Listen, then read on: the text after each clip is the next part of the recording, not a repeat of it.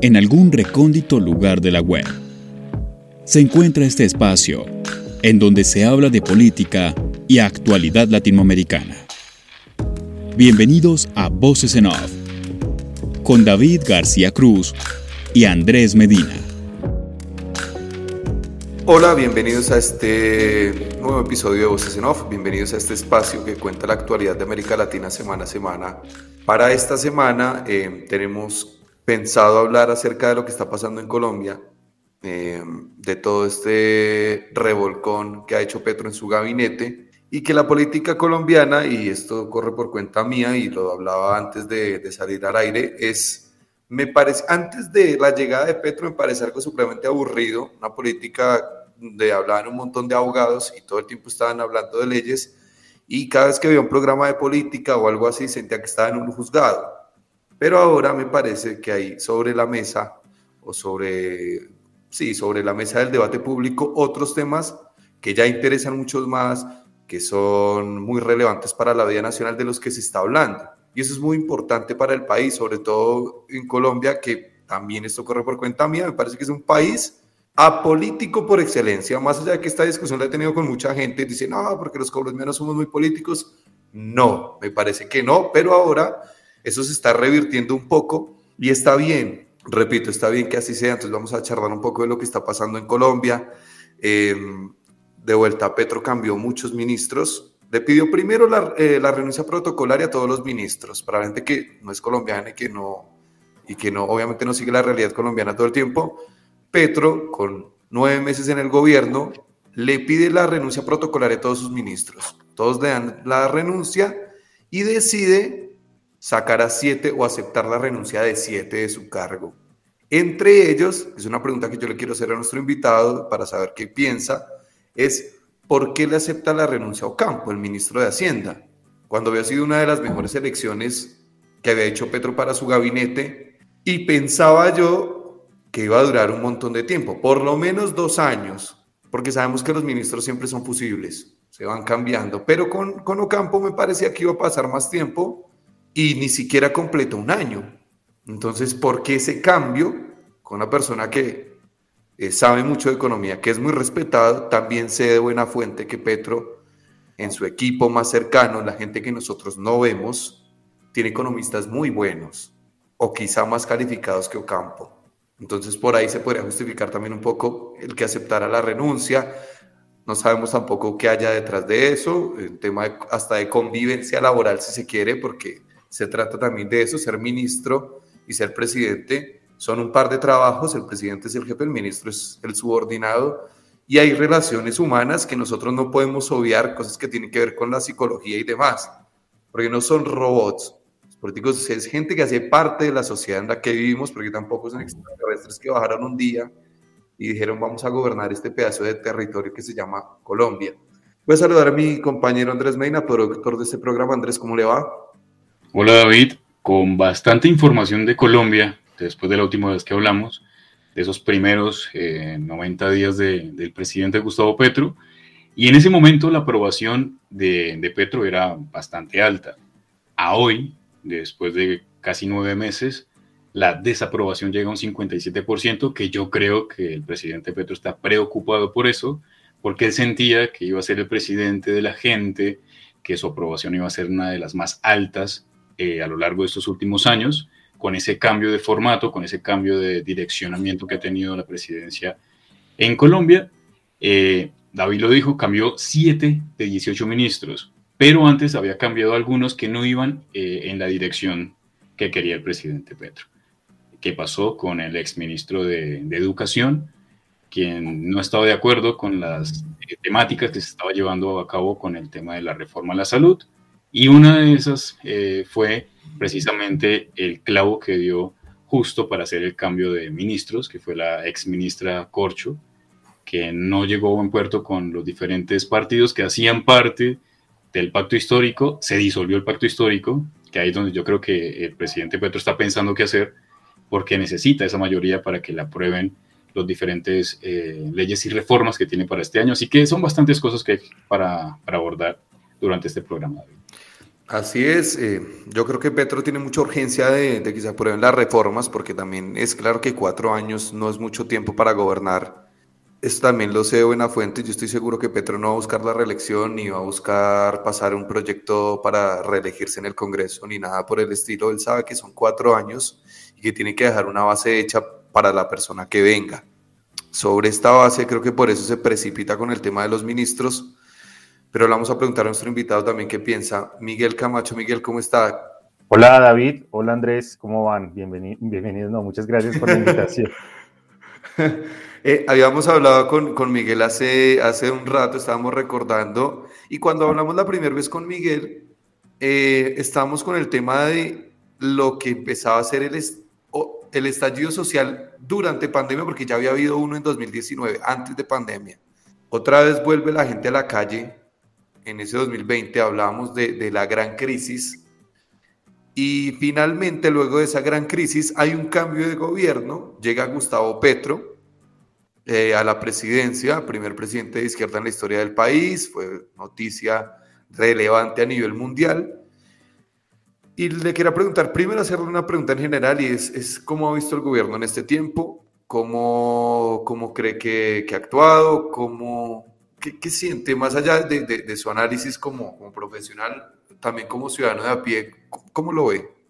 Bueno, eh, vamos nueve meses del primer gobierno de, de izquierda eh, en Colombia. Eh, fue una noticia mundial porque Colombia, como lo comentabas, es un país apolítico, pero además mal educado en política.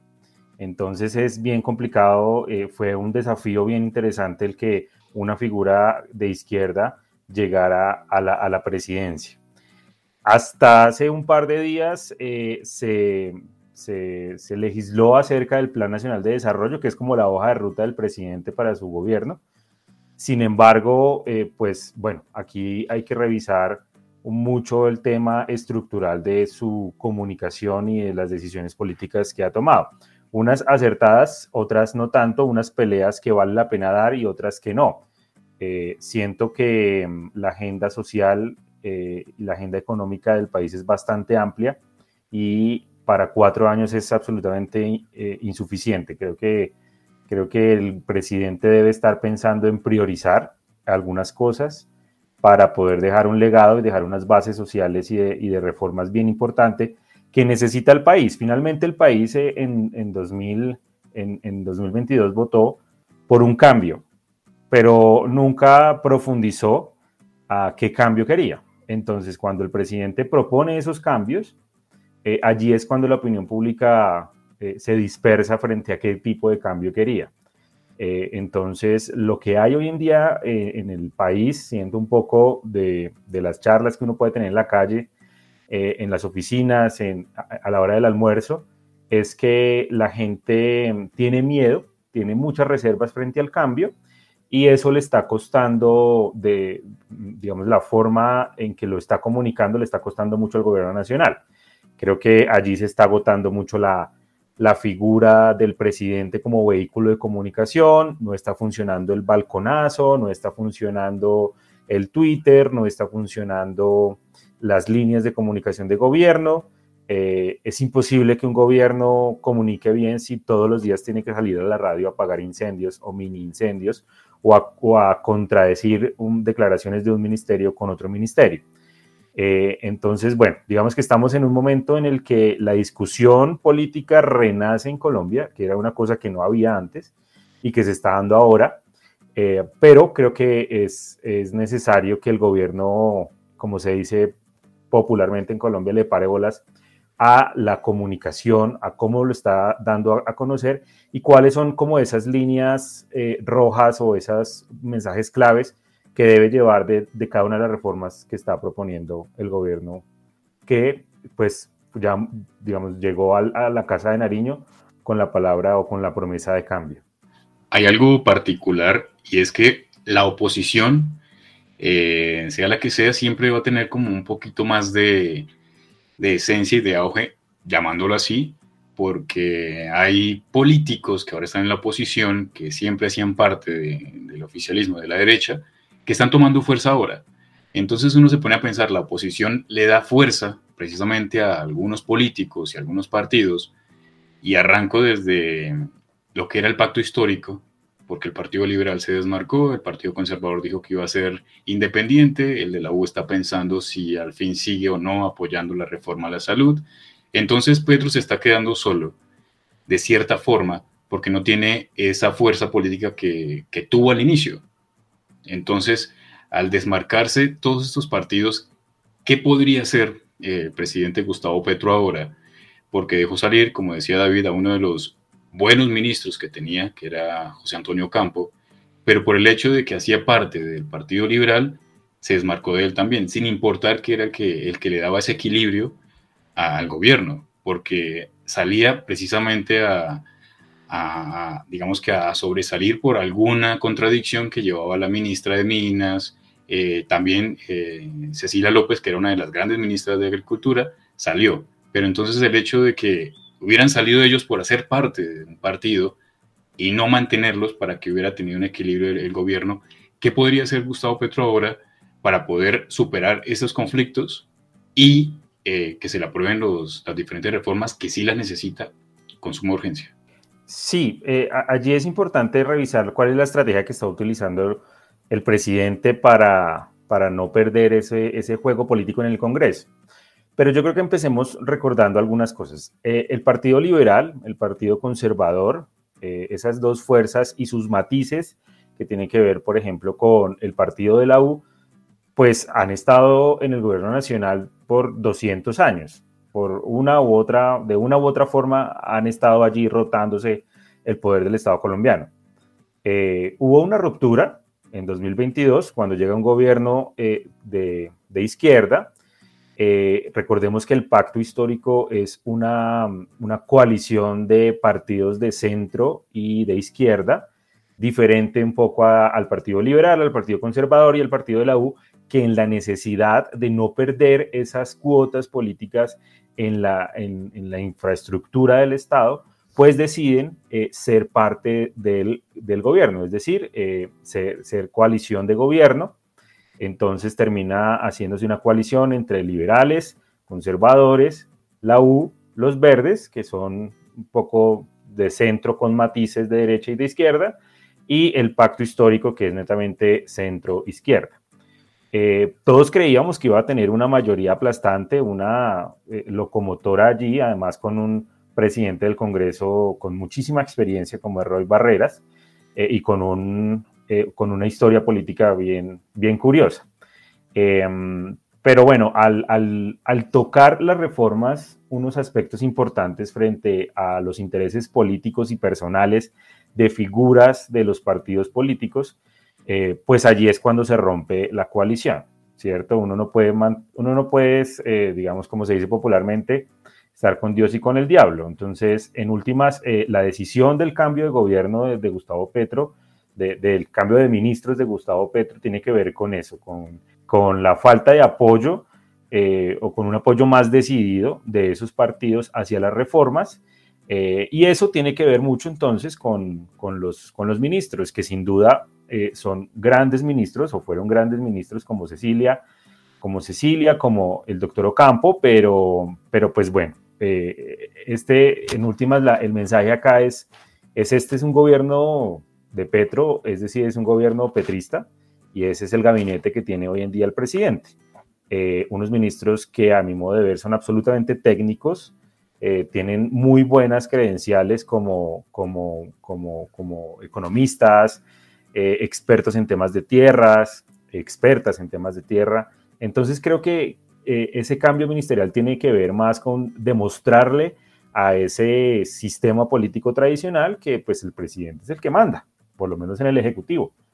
Y em, lo que está jugando en el Congreso es un poco a ganar ese voto a voto, ¿no? De unos liberales que están rotos o divididos por dentro, unos conservadores que quieren conservar algunas cuotas políticas, un partido de la U que está también jugando allí un poco su futuro frente a las elecciones regionales que vienen en octubre.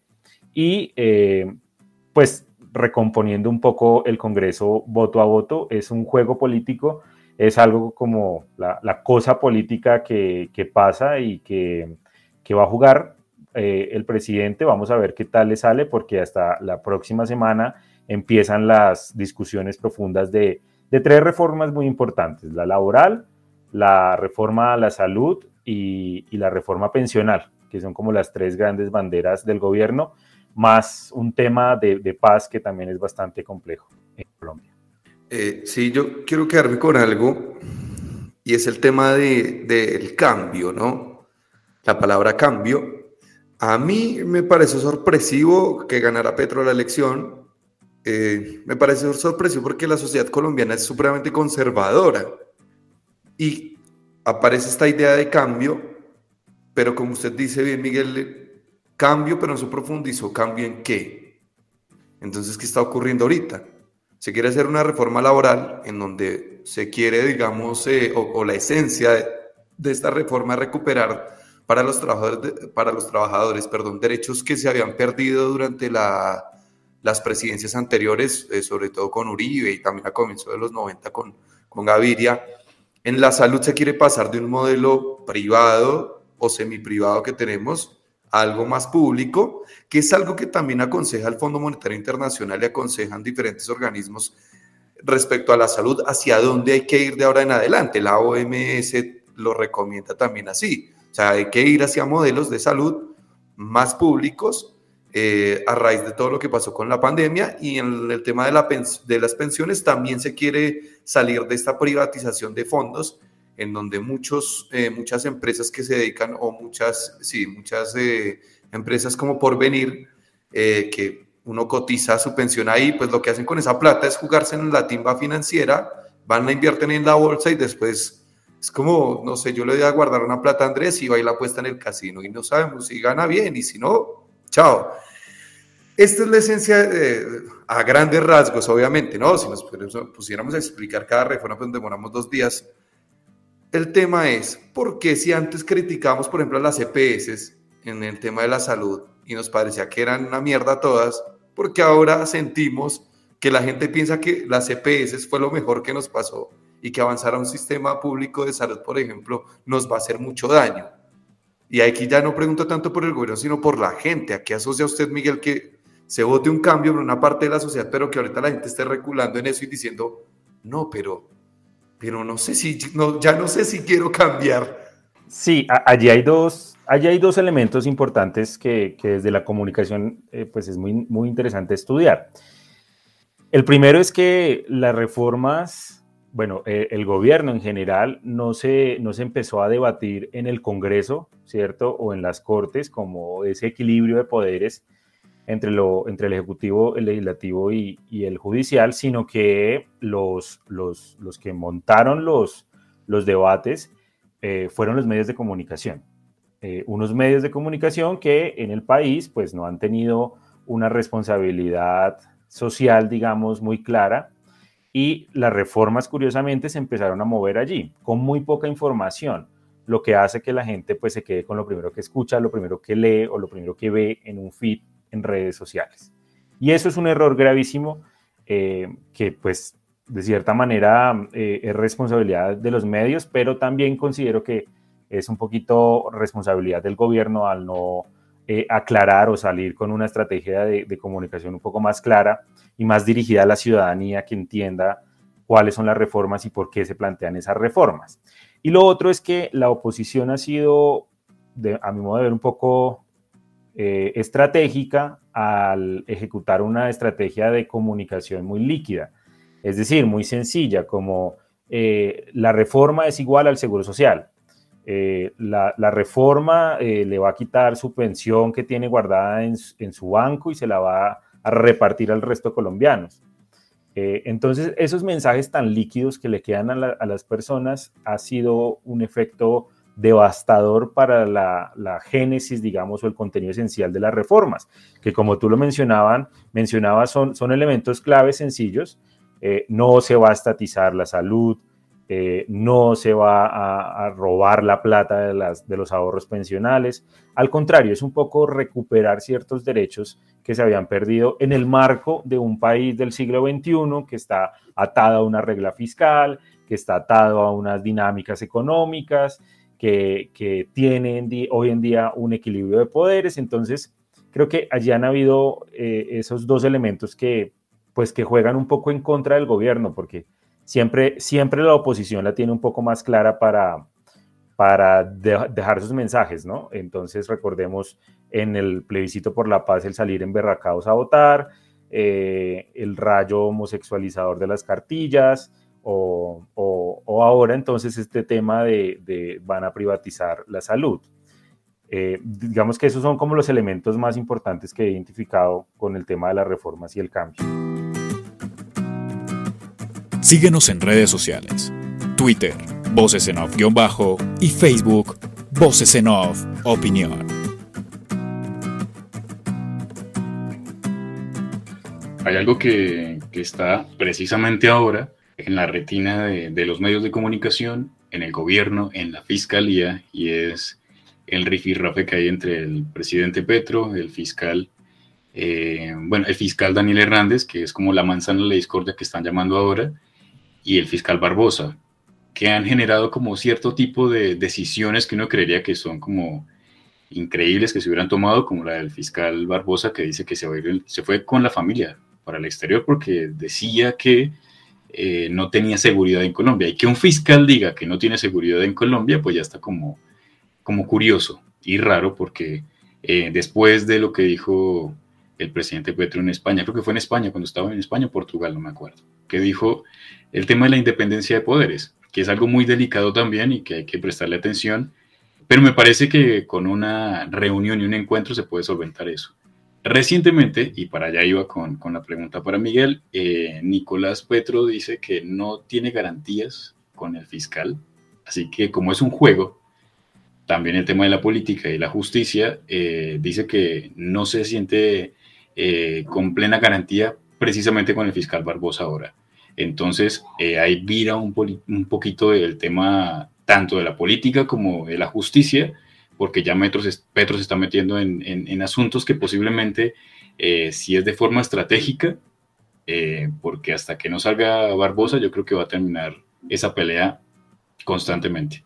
Entonces, ¿cómo, visualizar primero lo que dijo Petro y la respuesta del fiscal Barbosa? Bueno, allí hay, hay, algo que decir y es que la principal figura de oposición hoy en día eh, es el fiscal Barbosa. Él, es el que se ha robado un poco los micrófonos y ha llevado los mensajes de la oposición. Em, para nadie es un secreto que él pues fue compañero de estudios de, su amigo Iván Duque, eh, fue puesto en la fiscalía precisamente para eso y pues está jugando hoy un papel de opositor al gobierno nacional y juegan entonces eh, con esos mensajes. Lo otro que hay que decir es que eh, pues la fiscalía hoy en día goza de, una alta desfavorabilidad, precisamente porque se, politizó un ente que debería ser eh, neutral y que debería propender por ese equilibrio de poderes, que entre otras cosas, esa ha sido como de las únicas fortalezas que ha tenido la democracia colombiana y es en, en que en los momentos más importantes o más cruciales ha existido esa otra voz que nivela un poco la balanza, ¿no? Eh, recordemos que eh, por allá en el 2000, 2004 eh, tal vez, el Congreso completamente estaba a los pies del presidente Álvaro Uribe y la Corte Constitucional le dijo no a la reelección. Entonces, digamos que el equilibrio de poderes funciona y es muy sano. Me parece que, que se generó una crisis yo considero que un poco por, por, eh, por, esta pelea que ya lleva varios meses entre, entre el fiscal Barbosa y, el presidente Petro, em, creo que salió eh, bien de la crisis que ocasionó el fin de semana el presidente, sacó un comunicado reiterando eh, el respeto por la, por la, institucionalidad, por la fortaleza de la institucionalidad. Pero pues este, esta guerra, digamos, va, va a continuar, va a continuar. El, el, fiscal está jugando a volverse una figura de oposición. Eh, la derecha está jugando a darle fuerza a esa oposición y el presidente está un poco cayendo en el juego del desgaste con ese tema de la fiscalía, porque recordemos que En las últimas encuestas, como lo mencionábamos eh, en la entrevista, pues el presidente tiene una desfavorabilidad, una opinión en contra bastante grande que ya debe preocupar. Eh, y todo este tema de estas discusiones lo que hace es que la gente se empiece a molestar eh, frente a cuál es, la, cuál es el papel del presidente, estar en discusiones o estar ejecutando, por ejemplo, programas eh, de transferencias monetarias para los más necesitados, atendiendo las crisis ambientales, atendiendo las crisis de gobierno o de gobernabilidad. Y creo que esto le está pasando mucha factura al presidente Petro. Sí, eh, hablábamos de, un tema comunicacional. Yo creo que los medios tienen mucho que ver en, la, en la dinámica del debate público y en las cosas que se hablan en la calle, en, la cafetería, en el restaurante, en un bar. Eh, ¿qué, ¿qué, rol tienen o, o, qué, o qué tanto porcentaje de importancia le da usted a los medios de comunicación teniendo en cuenta que hoy en día por temas de estadística, por ejemplo en la web, el medio más visto es Semana y Semana tomó un tinte de derecha y claramente es opositor a este gobierno. Primero preguntarle por el rol de los medios y segundo, ¿cómo sea o, qué, digamos, como, como que me dirán no sé, una opción o una alternativa, usted cree que, qué cree que debería hacer el gobierno para poder contrarrestar eso? en cuanto a la estrategia de comunicación, porque eh, medios como Semana, como la FM, se están comiendo al gobierno en dos panes, o sea, comunicacionalmente la batalla la están perdiendo y lo que dice usted es verdad. Dice, tiran un enunciado respecto a la reforma y listo, la gente se queda con esa. Entonces eso es el rol de los medios y, y qué debería hacer el gobierno para contrarrestar un poco esos, esos, esos ataques o, o esos sí, sus ataques que vienen desde, desde medios tradicionales y medios que, que claramente son opositores. Yo creo que ahí el gobierno tiene un problema estructural y es que siento que, siento que el gobierno se quedó pensando en que seguía en campaña. Eh, y uno no puede estar en campaña cuatro años de gobierno. Eh, una cosa es la comunicación de campaña, de ganar un, un, una elección, y otra cosa es gobernar la comunicación de gobierno. Y en ese sentido creo que no, no ha sido estratégico para nada el equipo o la línea de comunicación que ha montado este gobierno, precisamente porque eh, encaminó todo su, su, vehículo de comunicación en la figura de Gustavo Petro. Y eso funciona hasta unos, digamos, como hacia una línea, pero uno no puede descuidar otros caminos, como por ejemplo mantener un mensaje comunicacional en términos de, ministerios. Pensamos que el tema de, minas y energía se iba a manejar mejor eh, y ya vemos ayer o antier que Hacienda volvió a decir que no era posible una propuesta del Ministerio de Minas. Bueno, digamos que estos mensajes confusos lo que hacen es generar eh, titulares para esos medios de comunicación que hoy en día están, están parcializados. Eh, esta semana, está la FM, eh, digamos principalmente, y el gobierno no ha sabido manejar una herramienta con la que en últimas ganó la, elección y es el tema de las redes sociales. Creo que el poder llevar esos mensajes eh, un poco más líquidos, más sencillos al ciudadano a través de diferentes plataformas, más allá del Twitter del presidente, es fundamental porque se está perdiendo esa batalla en lo digital. Eh, hay algo que es muy cierto y es que sí existe un relato periodístico, como dice el presidente. El presidente lo sabe, lo que pasa es que su equipo no ha sido capaz de bajar ese mensaje eh, al ciudadano.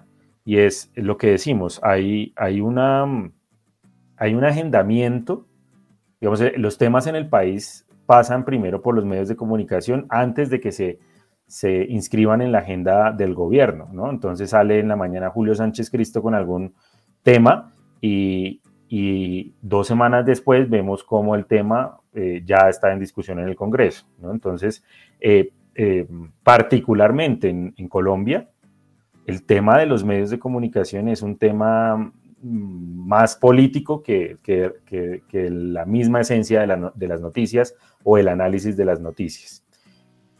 ¿Qué recomendaciones daría yo? Hay unos canales institucionales que hay que manejar, pero también hay unos, unos mensajes claros de, gestión de gobierno que hay que, que hay que mostrar mucho más eh, que dejarlo en un simple tuit del presidente. Eh, una cortita, Miguel, y es que tiene que ver con, con la imagen del presidente en algunos países.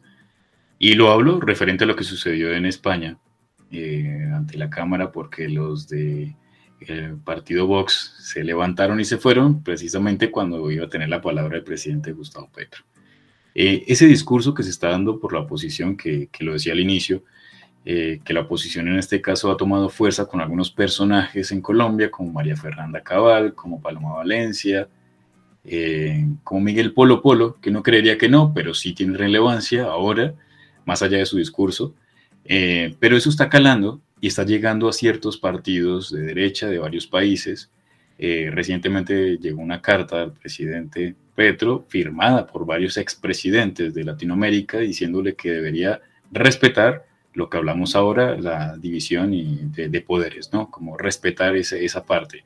Pero cómo se está viendo ese, ese discurso que se está llevando a otros países y, cada viaje que haga el presidente Petro, dependiendo del lugar, eh, va a tener como ese recibimiento que puede ser bueno, pero también tiene esas contradicciones y partes donde no lo quieren lo rechazan, precisamente por algún discurso que puede ser tergiversado, mal informado, con varios sofismas y, no está muy bien entendido como, como hablar de, de, guerrillero, de un montón de cosas que, que no tienen nada que ver pero ese es el discurso que está calando en varios países y es lo que se está hablando en España.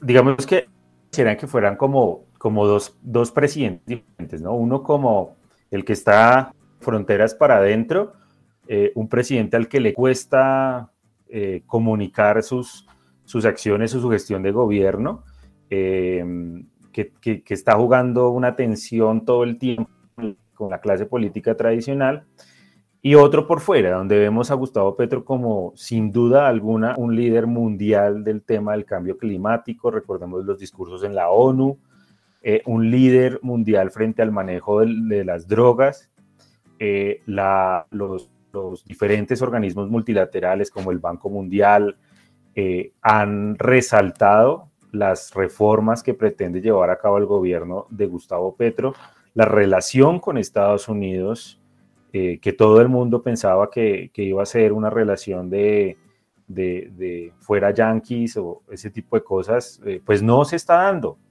Y, al contrario, se está dando una relación muy par entre dos posiciones absolutamente claras como Estados Unidos y el, y el gobierno de Gustavo Petro y, son, y se ve por fin una política exterior un poco más a nivel. Eh, estábamos acostumbrados a ir y y decirle al, rey de España que saludos o, un, montón de, situaciones más eh, colonizadoras, ¿no? de mensajes colonizadores. Y hoy en día llegamos con una agenda internacional mucho más fuerte. Entonces es un Gustavo Petro hacia afuera líder, con opositores, por supuesto. Eh, Vox es un partido de extrema derecha, pero pues el resto de partidos eh, que hacen parte de, del Parlamento español, pues, pues reconocieron a Gustavo Petro como un líder, eh, como el presidente constitucional del país, de Colombia, de uno de sus, grandes aliados. Entonces creo que ah, en, el tema internacional se ha manejado muy bien, porque además Gustavo Petro, eh, nadie puede negar que, es un personaje muy eh, inteligente y, ha sabido liderar esos mensajes de renovación o de innovación para el manejo de temas importantes que trascienden las fronteras. Ok, bueno, podemos decir que Petro es un gran producto de exportación. Sí. ¿Cierto? Por, eh, hay algo que ha pasado con los presidentes de izquierda eh, y es que fronteras afuera o de centro izquierda les va bastante bien y creo que tienen muy claras muchas cosas, pero fronteras adentro no dice la dificultad para cambiar que hemos, que hemos, que hemos de la que estábamos hablando hace un rato, ¿no? La gente en Colombia vota un cambio, pero ya no está tan segura de cambiar porque hay mucho, hay mucho temor alrededor y revertir esa situación es muy complejo y consta también de mucho desgaste político. Eh, ¿Cómo ve, eh, y con esta, esta ya es la última, eh, cómo ve el tema de, por ejemplo, de la figura de la vicepresidenta? ¿Por qué? Porque, bueno, es, bueno, la, es la segunda mujer vicepresidenta que hay en el país con, con algo que, a ver, no quiero que eso se escuche mal, para que después no me caiga la gente encima o alguien pueda pensar. Eh, digamos, es la primera, no solo, digamos, no es solo la segunda vicepresidenta mujer del país, sino que Francia Márquez es afrodescendiente, es morocha, es negra. Y eso en un país tan racista como Colombia es algo, es todo, es todo un símbolo, digamos. Pero también hay cosas que ha tenido ella que por ahí no le están favoreciendo al gobierno, el uso del helicóptero y demás. Son errores no forzados que no puede decir uno que está en este tema, está metido en esta liga de la política desde hace tiempo. Uno dice, bueno, es normal, todo el mundo lo hace. Pero son errores no forzados, o sea, ¿para qué hacerlo si la gente lo va a tomar mal? Eh, ¿Cómo ve el tema de la figura de Francia Márquez? Que, ojo, eh, fue, fue también clave para ganar la elección. Fue clave porque eh, nos encontramos con un fenómeno político, eh, me acuerdo en la consulta, en la consulta interna, con una Francia Márquez que electoralmente tuvo mucha fuerza, a pesar de ser una figura emergente en la política. Entonces fue, fue fundamental para, para que Petro ganara y bueno, terminó siendo la vicepresidenta. ¿Cómo, ¿Cómo, la veo ahora, ahora en ese rol, más allá de que en los medios le dan durísimo por cada cosa que hace o que no hace? Sí, tú lo comentabas, eh, la figura de Francia Márquez llegó a la política a revolucionar la política y, eso fue una noticia mundial, ¿no? Eh, históricamente, Colombia ha sido un país muy conservador, eh, donde sus figuras políticas pues han sido blancas, o sea, una persona afrocolombiana era casi imposible de pensar que fuese a llegar a, un estatus o a un cargo tan importante como la vicepresidencia. Una afrodescendiente eh, extraída de, una zona de, un, digamos, de, un conflicto social armado y político muy, muy difícil. Eh, es una lideresa social que llegó a la política, eh, tuvo unos impactos electorales muy fuertes y hoy en día es vicepresidenta del país. Fue una noticia mundial eh, y eso, pues, digamos que marca un antes y un después para, para la democracia de estas eh, poblaciones más afectadas por el conflicto. Sin embargo, no ha sabido manejar las crisis que ella misma genera un poco por la falta de experiencia en un cargo tan importante. Creo que le hace falta aprender a manejar estos temas políticos, estos temas de, comunicación de, gobierno, porque desgastan mucho su figura y desgastan mucho en últimas al gobierno, porque eh, digamos que allí se, se, se, gira entonces la agenda hablar sobre el helicóptero, hablar sobre sus respuestas, hablar sobre, sobre sus declaraciones y no sobre lo que pues se está moviendo internamente el gobierno o a través del Congreso. Entonces, eh, ahora Fran de duro que a cualquier otro político por las condiciones que estamos diciendo, ¿no? Mujer, eh, afrocolombiana y, y, eso en un país conservador, en un país eh, clasista y machista, pues, pues es, es difícil, ¿no? Y, le, le, le, le, van a caer por, por cualquier lado, ya sea por, por su color de piel o porque va a representar al país eh, en, en África, entonces le cuentan cuánto es que cuesta el el avión y la gasolina del avión y cuando hacían estos, esas cuentas en, otras, eh, en otros gobiernos, eso no pasaba. Entonces creo que a ella le está costando el doble, pero también considero que hace falta que, que, que esté atenta un poco más a esas declaraciones que pueden ser impertinentes y que pueden dar mucha agenda a esos medios de oposición. Claro, claro, es verdad. Eh, yo saco varias conclusiones de esta charla. Uno, que el gobierno en cuanto a comunicaciones es bastante malo, eh, porque han habido cosas buenas para resaltar. Eh, la inflación está cayendo, el desempleo también ha ido bajando un poco. Y uno de los grandes objetivos que, que, tiene este gobierno, sobre todo en el primer año, era frenar la subida del precio de los alimentos, porque realmente esto había desencadenado muchas crisis en varios países, como por ejemplo Perú. O sea, la caída de Castillo arranca a partir de que la gente no alcanza plata para comer. Entonces ahí vemos que en eso va bien. Hay otras cosas donde no está tan bien, muchos errores, como se dice en el tenis, errores no forzados, que uno dice, ¿para qué? ¿No? Y lo digo en este tono porque yo soy eh, partidario del gobierno, yo voté por el gobierno de, yo voté por Petro para que fuera presidente y no se me quita nada en decirlo. y también parece que tenía en Colombia que existir una alternancia de poder porque de eso se trata también la democracia. Le voy a dar las gracias a Andrés Medina, productor de este programa, Miguel por haber atendido el llamado. Mi nombre es David y nos reencontramos el próximo jueves para seguir hablando de la actualidad latinoamericana. No sé con qué vayamos en la otra semana, del otro jueves, el otro lunes. Estoy confundido con lo del año pasado. Eh, no sé, de pronto vamos con Chile o, o lo que, o, si algo extraordinario ocurre, algún bombazo, como siempre pasa, eh, con, con temas regionales. Gracias, chao.